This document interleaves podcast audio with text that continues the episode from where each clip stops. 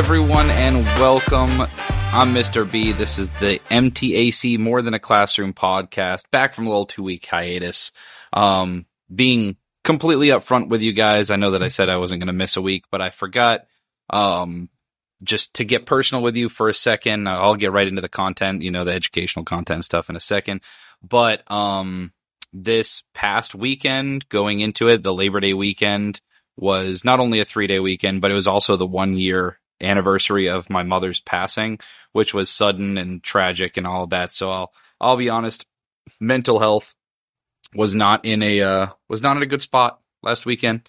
So I do apologize for that. However, we're back and uh, yeah, I'm excited. I know that a lot of you, you saw the title and you said testing. Ugh. I hate testing. Yeah, a lot of the teachers hate testing too. we'll go over it. Um, and, and it's just it's something that makes a lot of people cringe. I totally totally understand. So um and then we'll probably do an episode on on mental health coming up here shortly. I thought about doing it last week, but I was like, nah, I, I don't want to make it just a just a sap story episode. So anyway, testing. I'm I'm gonna go a little out of order uh, this week. We're gonna go student student perspective and then parent, and then we're gonna end with the teacher perspective. So students because I, I, know that this might be one where you're listening and you say, I hate testing, right? So I'm, I'm going to start with you.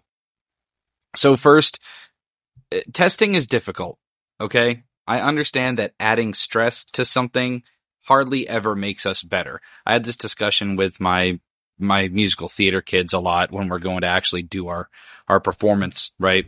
For our Broadway program.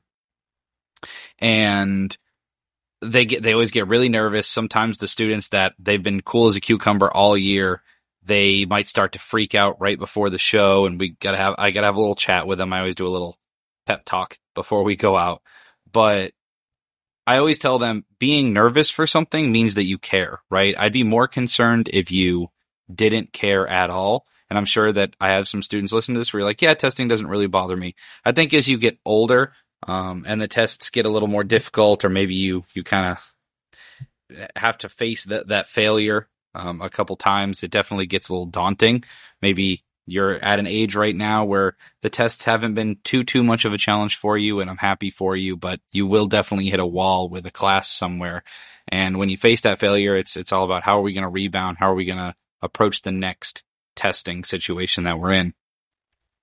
So the one thing that I will say to make testing easier on you, and I promise this is not just because I'm a teacher, but even as a student, I said this is just do everything else. Like do do the homework, do the classwork, ask the questions that need to be asked in the moment.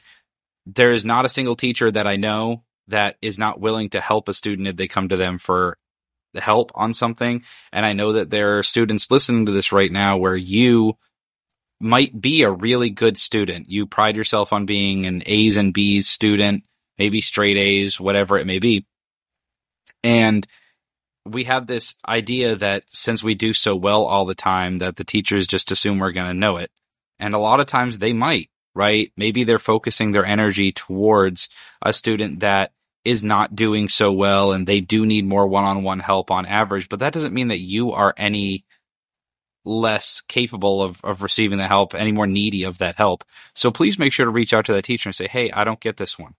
In fact, it's probably a breath of fresh air to that teacher to be like, okay, good. I'm glad like this student who ha- who generally doesn't ask for help and generally does okay on the tests is um is asking for help. So, um, and then uh, look at a test as a way to showcase everything that you've learned, not just as a test which is what it what it is, right?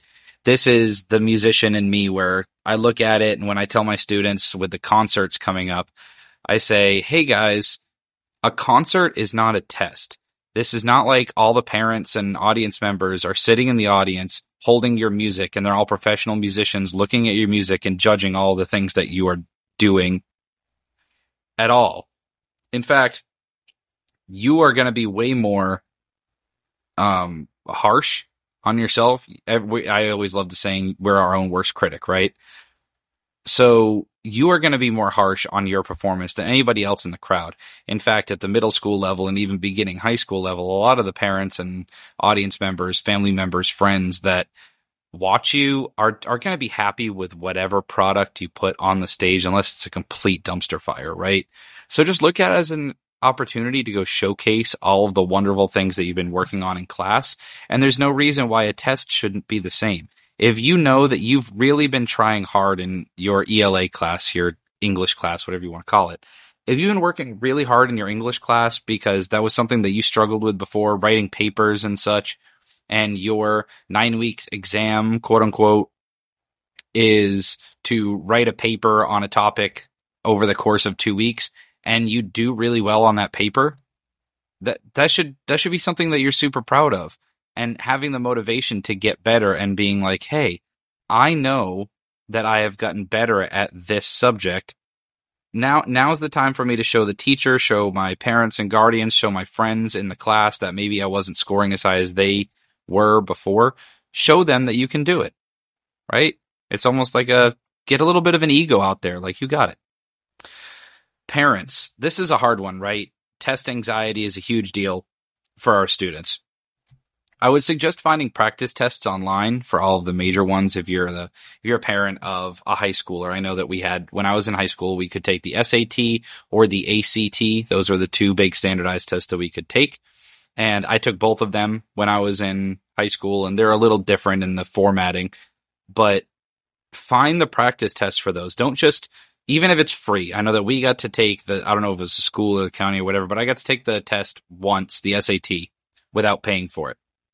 I had to pay for the ACT, but I was able to take the SAT the first time, uh, the only time, without paying for it because the school just offered it for free on a weekend. And I really wish that I would have taken practice tests online, get one of the books that helps you. You don't have to hire some big fancy tutor to come in and work on it.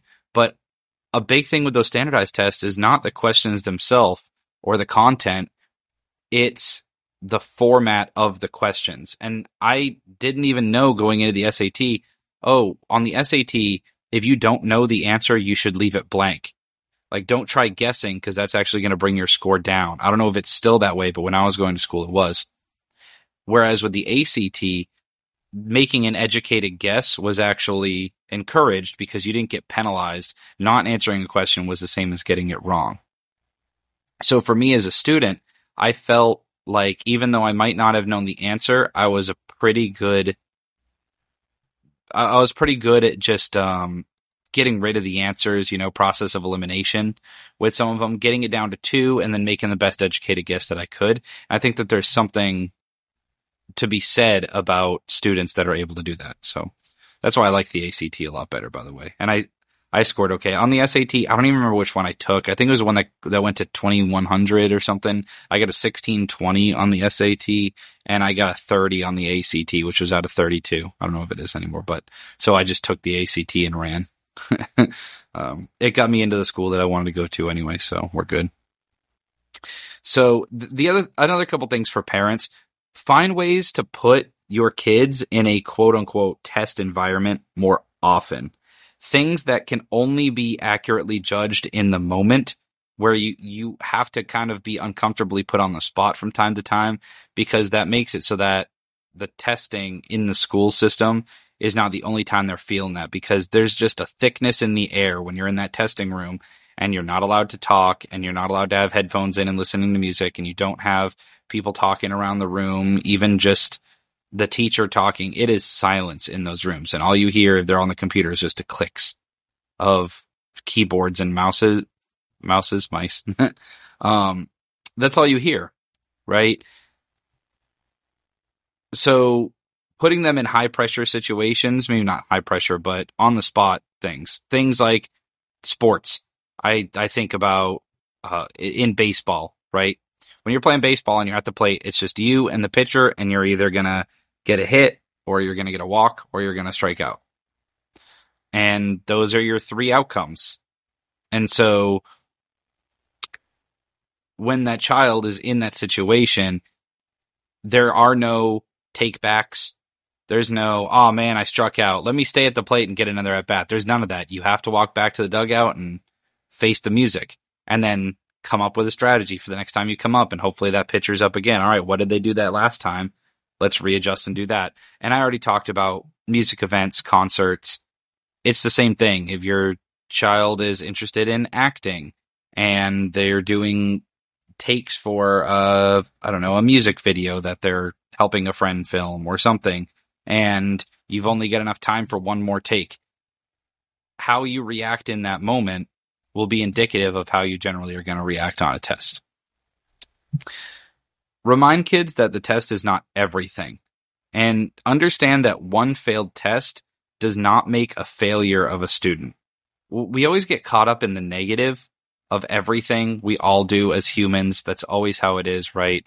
When you are going about your day, your day can be 98% good, but that 2% of the day where that email came in that you did not want to see, you don't know how to react, or you tripped and fell going into Starbucks and some little punk teenagers, you know, not all teenagers are punks, but you know, some some little punks, you know, laughed at you or something, and it just was not the best part of your day. That's what we get hung up on.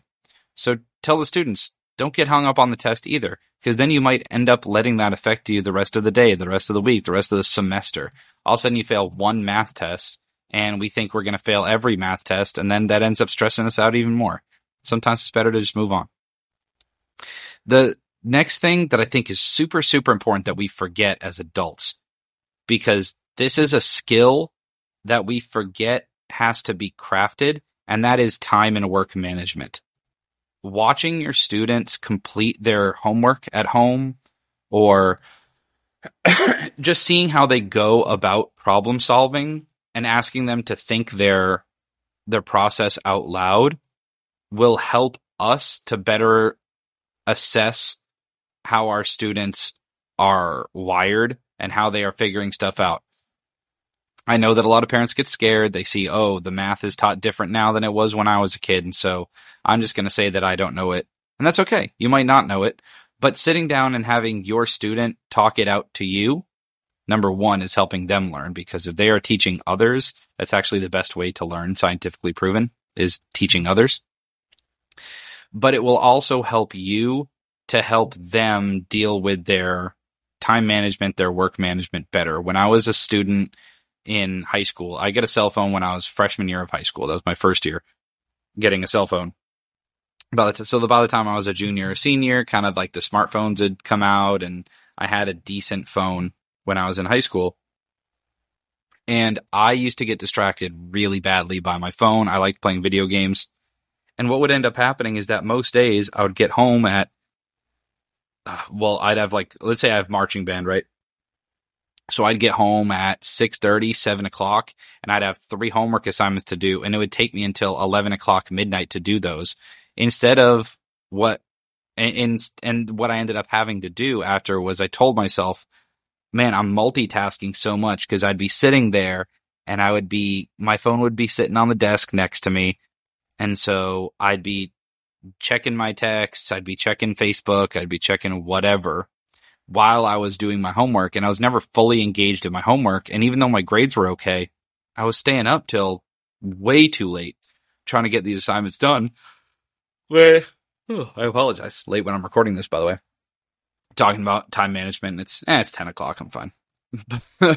but this is something that I had to teach myself I, I almost had a reward system where I would do homework for I would say, all right, I got three homework assignments. I'm going to start with the most difficult one first. That way, if I get frustrated, it's not super late, and I'm also stressing myself out because I don't know if I'm going to be able to finish it. Right, so I start with the worst one. I would always get home if you're going to do your homework right away when you get home. At least give yourself a chance to like get a snack, drink some water.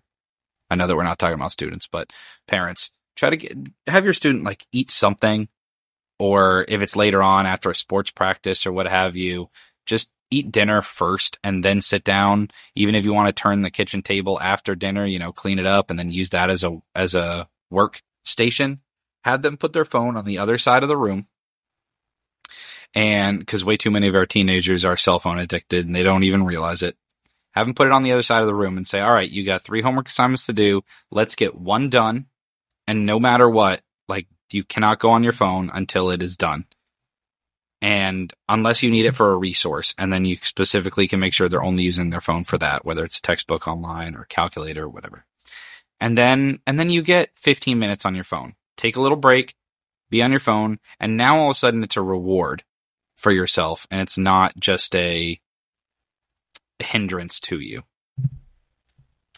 And sorry, bad podcaster. What is that sound? Dirt bikes or something else? I'm in the middle of Yeehaw, Florida, so. um, and yeah, uh, that's just it's it's more going along that. In my notes, it's more a lot more along the lines of help your students with the process. I wasn't good at time management until I got into college, and I had to do a ton of stuff all at the same time. And students have to learn to to manage their time better. So, all right, moving on to teachers. So I've got a I've got a couple things for us and the first one is be open about your class time being valuable to you and the kids. This is mainly to administration. Taking students out of the same classes over and over will end up sinking them. This is a, a big thing that's happening at my school right now is so we have testing over the next two weeks and it's called fast testing, which is hilarious. They renamed it because that's what Florida does is uh, the testing system gets really screwed up and the parents start complaining about it. And so they say, okay, we're going to revamp the testing. And then it looks exactly the same. They just give it a new acronym and they call it something fun and trendy like FAST, F A S T. It's like the Florida something, I don't know, assessment, something, something. And so what they're doing right now, these next two weeks at my school, every, so every Monday, is when the sixth graders are testing and they are missing periods one, two, and three for the next two weeks. So both Mondays. And then on Tuesday, Wednesday are normal days, but those are block periods at my school. So we only have periods one, three, five, seven on Tuesdays and periods two, four, six on Wednesdays. And we get out an hour early on Wednesdays because that's what we do here. And then, and then same thing, seven period days, Monday and then Thursday, Friday. Thursday, the seventh period, the seventh grade uh, kids are testing, and they will miss periods one, two, and three. And then on Friday, the eighth graders are missing periods one, two, and three. Now you say, okay, so those kids are only missing periods one, two, and three once because they will see them the rest of the way.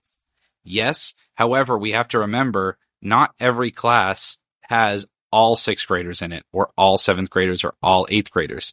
So I'll, I'll tell you this. I have a class of sixth, seventh, and eighth graders. It's my boys class first period of the day, right? And it's about a third each of them. So I'm going to be missing a third of my class on Monday. I will see them on Tuesday. I don't see them on Wednesday because we don't have first period.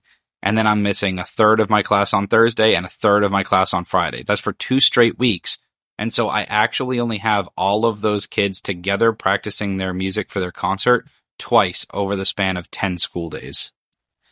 Now that is something where I am not able to build the relationships with those students as effectively as I could a handful of years ago when we had all seven period days or even just block days, you know, just Wednesday and Thursday or just Tuesday and Wednesday, whatever it was that that year.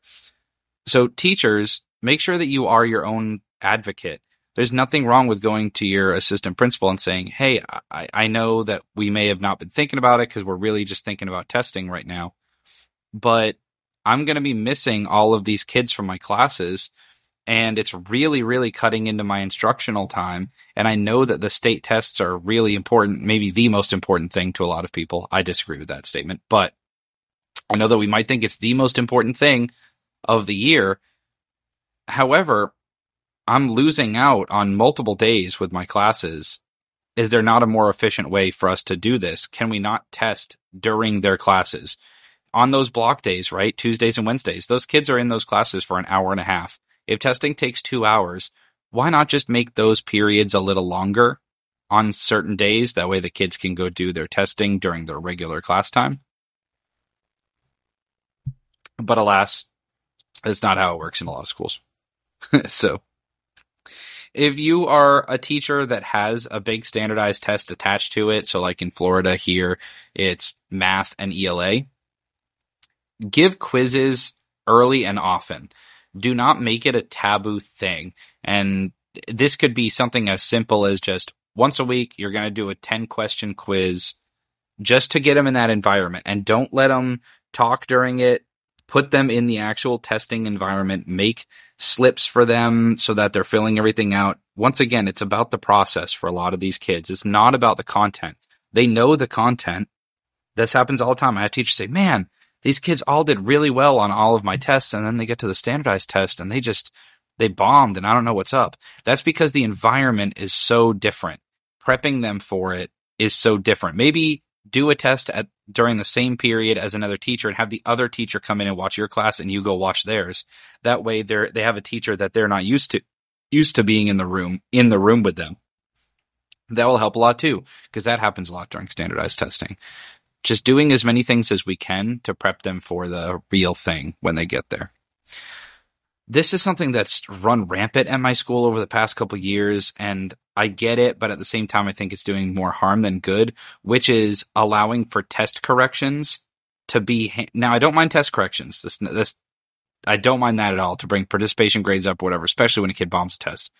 But allowing test corrections to be handed in for an equal grade to that of the test.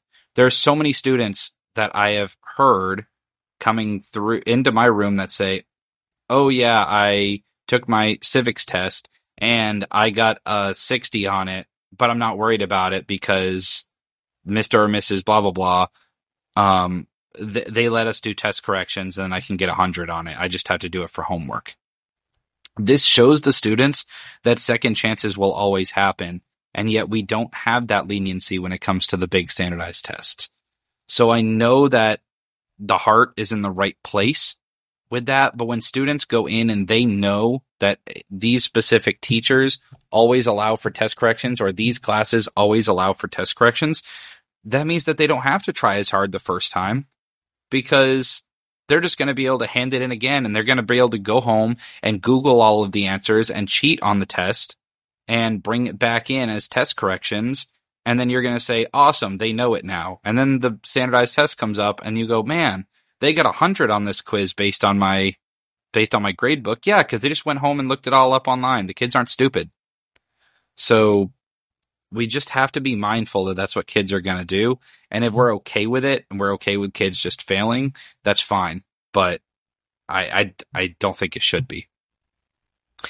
And then the last thing that I have for teachers is remember that every score is relative. An 85 to one student might feel the same as a 55 to another because expectations are a case by case basis. And uh, I just, I, I hate when I see or hear students, teachers, what have you, telling a student, oh, you got a, student will be really sad that they got an 85 on, on the test. And the teacher will say, yeah, but an 85 is really good. That's, you know, that's higher than the class average. Well, to some students, they are being taught at home, whether we think this is fair or not, they're being taught at home that they should be the top. If they are not the best score in the class, if they are not getting a 100%, then somehow, then obviously they have done something wrong. So we have to remember to just give grace to these kids and don't diminish their feelings. It's just like, we'll talk about this when we do some mental health stuff, but it's just like when a kid gets a dirty look shot across the room at them by some random kid in the lunchroom, that might completely crush their day and they come home bawling. It it ruins their day entirely. And we as adults look and say, "Oh my god, really? Like that's not even that big a deal. Like you're going to you're going to face way worse stuff when you're an adult, so like get over this one." But that that may be a really really big deal to them. That's the biggest thing they've faced this is why I'm a huge proponent of getting kids pets, right? I think it's, we all have to deal with death at some point, obviously. And I think children learning how to cope with death, feeling the emotions that come with death is much better when it's your goldfish when you are three years old and your ferret when you are 10 than it is with a really tragic passing of a loved one or a friend because these are things that we deal with. And the same can be said for test scores. Obviously, it's not as serious as death. However, don't diminish the feelings of someone because if they're used to getting 100% on the quizzes and then they get a 90, even though it's an A, us telling those kids, well, it's still an A, you should be happy with that. But they're not. So telling them that their feelings don't matter is not the way to go about it. Talking to them exactly like how you would talk to a student that normally get C's and they get an F on the test is the same as a kid that normally gets A's and they get a C on the test. So just remember it's case by case basis. So anyway, um, that that'll do. That was that was very quick. Well, I, I say it was quick, but it was twenty five minutes, not as long as the as the podcast with Braden. As always, if you want to be on my podcast, send me an email over at mtacpod at gmail.com. It's also in the uh, in the description. So have a wonderful week, everyone. Happy testing season.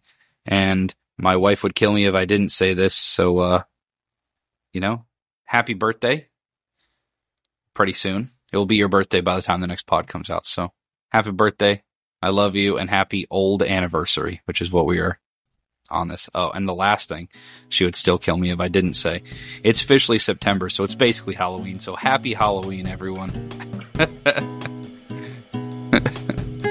anyway, have a good one.